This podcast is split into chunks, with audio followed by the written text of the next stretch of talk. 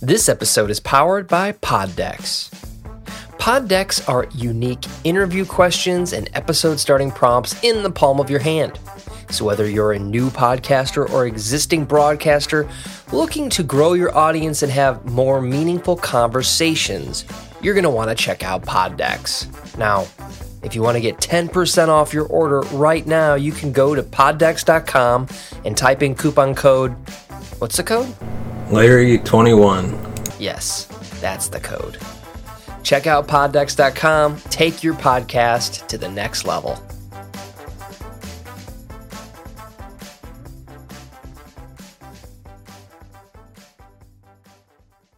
D Breakdown, your home for all things Dallas Cowboys news. Before we dive into today's episode, we'd like to remind you you can find us on Facebook, Instagram, TikTok, and X. Just search the Big D Breakdown. Without further ado, let's dive into today's first topic. Four studs and one dud turned stud in Week 13 win against Seattle. Dallas Cowboys earned a hard fought comeback win in Week 13, and there were plenty of players who deserved praise, including one who shook off a rough start. Despite allowing an aggravating touchdown late in the first half, and even with Mike McCarthy gifting the Seahawks plenty of time in the final minutes, the Dallas Cowboys pulled off a 41 35 win on Thursday Night Football. It was the first time this year they defeated a team that came in with a winning record and was also their closest home game of the season. Dallas deserves a lot of praise for this one, since they took everything Seattle had to throw at them and walked away winners. That's why this week's Studs and Duds is full of studs, and also praise one player who made the best of a terrible night. Starting off this week's studs, Jake Ferguson. Jake Ferguson had some big shoes to fill this season, with Dalton Schultz leaving for Houston in free agency. The second year player was up to the task and had some solid outings in 2022. Week 13 was arguably his best yet. Ferguson saw eight passes come his way and was able to bring in six of them. That included a long 17 yard cut catch and run on 3rd and 16. He's also going to be seen on highlight reels this week to hurdling Quandre Diggs to gain a couple of extra yards. As good as all of that was, his play was when he caught a 12 yard, 12 yard touchdown pass in the fourth quarter to give his team the lead. This touchdown had to feel good for Ferguson for more than one reason. Not only will it go down as the go ahead score, but he also got to rub it in the face of Jamal Adams. Two were going at one another earlier in the game as things got chippy between them. Ferguson was also getting heat from Frank Clark Sr., who took exception to him hurdling Diggs. In the end, Ferguson got the last laugh. Now the Seahawks defenders know he's not going to be bullied by them and he's more than capable of sending them out of AT&T Stadium with a loss. Next up, DeMarcus Lawrence. Cowboys defense has been bullied throughout the game and needed to stop in the worst way midway through the fourth quarter. Trailing 35 to 30, they were finally able to come up with a huge stop that allowed their offense to take the lead back. Seattle was moving the chains again with a couple of third down conversions by the nose of the football. Then on third and 10 from their own 45, they gained 9 yards and had a decision to make. So he wound up going for it on fourth, Zach Charbonnet had his number called. The rookie running back failed to convert thanks to DeMarcus Lawrence. The veteran defensive end is often overshadowed by Micah Parsons, who records sacks at an incredible rate. But Tank is still one of the best run defenders of the position in all of the NFL. He reminded everyone of that when he stopped the running back dead in his tracks. That gave the Cowboys the ball near midfield, and seven players later, Jake Ferguson hauled in a 12 yard touchdown to take the lead. Dak Prescott then fired a completion to Brandin Cooks on the two point conversion, making it a 38 35 lead for the Cowboys with just over four minutes to go. Seattle was stopped again on the next drive, turning the ball over on downs twice in a row. This time, Geno Smith threw an incompletion on fourth and four on a hurried pass. Dante Flower, Fowler was closest to him, but Smith couldn't even consider trying to move to his right, because Lawrence was there as well. Shout out needs to go to Parsons, who made a couple of huge stops that won't show up on the stat sheet. Earlier in the game, he hit Smith and forced him to throw a pass away on third down, leading to a missed field goal. He also got pressure on him on the final fourth down of the game to seal the win. Next up, stud turned stud, DaRon Bland.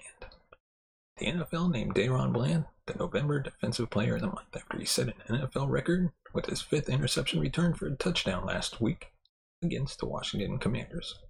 At the time, it seemed insane that anyone was even willing to throw the football in his direction. But apparently, the Seahawks weren't worried about that. They came out and targeted Bland, even beating him on their first third down conversion of the day. While Bland had good coverage and just missed breaking it up, DK Metcalf still beat him for the reception and took it 73 yards to the house. The issues for Bland didn't stop there. He was beaten deep by Metcalf on another long drive, then embarrassed several times on the final drive before the half. He was guilty of giving Tyler Lockett far too much space to catch a short pass and go out of bounds with 16 seconds left in the half. Then he was beaten by Jaxon Smith Njigba in the end zone for what appeared to be a touchdown. After review, it was ruled that he didn't catch the pass, but Bland was still flagged for pass interference, giving the Seahawks the ball on the one yard line. That drive was capped off with a one yard score for Metcalf, who again beat Bland in the end zone. In all, he gave up five receptions for 137 yards and a touchdown in the first 30 minutes. Bland didn't let that stop him, however. In the second half, he made a huge play when he picked off a pass intended for Lockett in the third quarter. Dallas was unable to score when CeeDee Lamb dropped a pass on fourth and two, but Bland still gave the defense some confidence with this stop.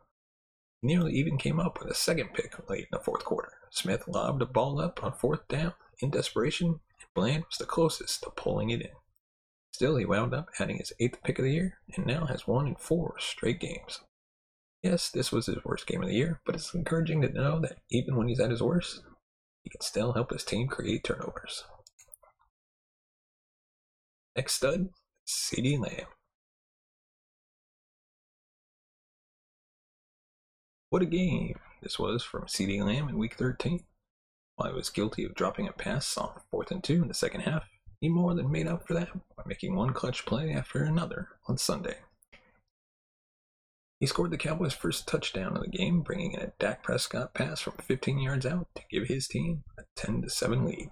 He also put the offense in the red zone when he made a 15 yard reception on third and three during their go ahead drive in the fourth quarter. In all, Lamb finished the night with 12 receptions for 116 yards and a touchdown. For good measure, he added another 30 yards on the ground with a 24 yard run as long as his long. He continues to be their go to guy and has scored a touchdown in four straight games after taking a while to get in going in that department. He's also now recorded at least 100 yards in six contests and had double digit receptions five times. For the year, he's at 90 receptions for 1,100 yards with six touchdowns. He could go to the final five games and not catch a pass and still have numbers that would be superior to several number one wideouts throughout the league. Of course, our final stud, Dak Prescott. Dak Prescott continues to be the most harshly criticized player in all of sports so bad that there was literally someone calling him out for breaking the news that he was going to be a father. What's worse is Dak knew people would react that way, which is why he waited to say anything. Even at halftime of their Thursday night football contest, Richard Sherman was going out of his way to praise the opponent for how they were defending Prescott. This made no sense at all since he had over 200 yards and two touchdowns, while the offense had yet to punt the ball. Still, Sherman was saying how we all can see the Cowboys can't play against good teams. Well, that should be put to bed after this. Not only did Prescott play well in the first half, but he continued to fight hard and led his team to a comeback win. When all was said and done, he had 299 yards passing, 23 rushing yards, and three passing touchdowns. What's even better is the defense Sherman was anointing for being roasted had no interceptions. Prescott is playing on a different level right now, and he's more motivated to win than ever before. Not only did he show this in his determination in the fourth quarter, but he even got up at one point and got in the face, showing more fire than we've ever seen in this in the past from number four. Surely the sticks will be moved again, and everyone will say Prescott needs to prove himself against the Eagles before they believe. Then, if they beat him, they won't believe until they beat the 49ers, and so on, and so on. Those who watch him without an agenda can see he's outperforming everyone right now, and the Cowboys have a chance to win every week because of him. Let us know your thoughts on the studs from this week. Is there somebody we should have included? Let us know. And now we're going to take a look at three ways the Cowboys can clinch a playoff berth if they beat the Eagles. As the NFL season heats up, the Dallas Cowboys find themselves in a high stake race in the NFC. Alongside the San Francisco 49ers and Philadelphia Eagles, they are considered among the top three teams in the conference. 49ers particularly have emerged as the frontrunners, notably beating the Eagles 42 19, underscoring their dominance in the league. The upcoming Sunday night football clash between the Cowboys and the Eagles is more than just a regular game. It's a pivotal battle for the NFC East lead Moreover, it's a strategic play where the winner not only advances, but also blocks the other from securing a playoff berth early. Currently holding the number 5 seed in the NFC with a 9 3 record, the Cowboys' path to the playoffs is tangled in a web of if then scenarios, relying on outcomes from various other games. So it's going to break down those convoluted paths. First up, first scenario, Cowboys' victory coupled with losses or ties from the Vikings, Packers, Seahawks, Buccaneers, and a win or tie from the Lions. Additionally, they need a Rams loss or tie, provided the Packers and Vikings don't end in a tie. Secondly, this is similar to the first scenario, but swaps the Rams with the Saints, and the Cowboys need wins, ties, and losses to align similarly among the mentioned teams. And third, the most straightforward, yet still complex, requires a Vikings loss or tie, Packers loss or tie, Seahawks loss, Buccaneers tie, and a Lions win or tie, ensuring the Packers and Vikings don't tie. Despite the intricate scenarios, the Cowboys' position at this stage of the season is commendable. Their chances to clinch a playoff spot may be murky now, but they're expected to clear up in the coming weeks. Most crucially, their upcoming match against the Eagles offers them a unique opportunity. A win not only advances their cause, but also hinders the Eagles from clinching a playoff berth this week. As we edge closer to the playoffs, the Cowboys find themselves in a challenging yet hopeful situation. Their journey to the playoffs may be complicated, but it's far from impossible. This weekend's games, particularly the Cowboys Eagles showdown, is set to be pivotal in shaping the NFC, NFC's playoff picture. Let us know your thoughts on the Cowboys' playoff uh, hopes. Do you think they'll reach the playoffs? If so, how far do you think they'll go? Let us know. And now on to three uh, Cowboys that are struggling ahead of the Eagles matchup. The Cowboys are gearing up for a crucial Week 14 clash with the Philadelphia Eagles and face not just a formidable opponent, but also internal challenges. With the potential to seize control of the NFC East, the Cowboys need to address key areas where player performance has been vanishing. Or I should say, struggling. Number one, Michael Gallup's diminishing impact.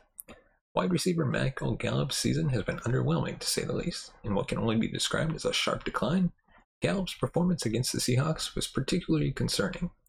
He received only one target and made no receptions. This stark inefficiency raises questions about his role on the team, especially when compared to former Cowboy Amari Cooper.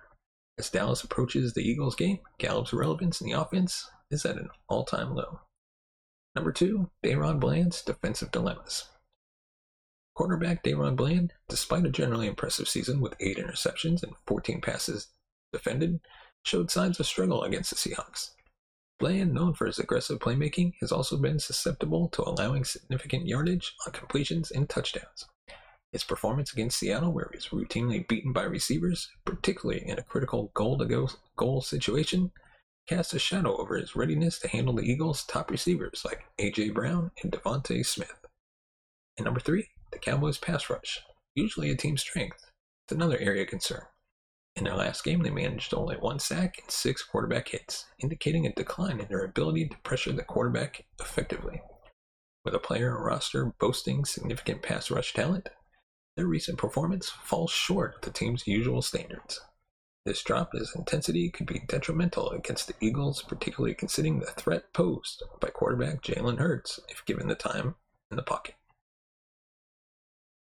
And now on to our next topic the rising stars of the Cowboys ahead of their matchup against the Eagles. The Cowboys have been on a roll, winning four consecutive games as they head into a crucial rematch against the Philadelphia Eagles. This streak comes after a challenging phase where the Cowboys faced tough losses, including a narrow defeat to the Eagles and a setback against the 49ers. Despite these hurdles, the teams has rallied, showcasing notable performances from several players. Beyond the well acknowledged contributions of Prescott, Lamb, and Parsons. So, starting off, Brandin Cooks. Wide receiver Brandin Cooks has significantly stepped up, overturning initial doubts about his fit in the Cowboys' offense. Early in the season, Cook's role seemed limited, but a strategic shift has led to a remarkable turnaround. Over the last seven games, Cooks has scored five touchdowns, including a stellar nine catch, 173 yard performance with a touchdown against the Giants in Week 10. With 20 catches for 332 yards and three touchdowns during the winning streak, Cooks has become a reliable target for Prescott, evidenced by his career high 63.5 receiving success rate. Number two, Osa defensive powerhouse. Defensive tackle Osa, a gem from the 2021 draft, has been a consistent force on the Cowboys defense.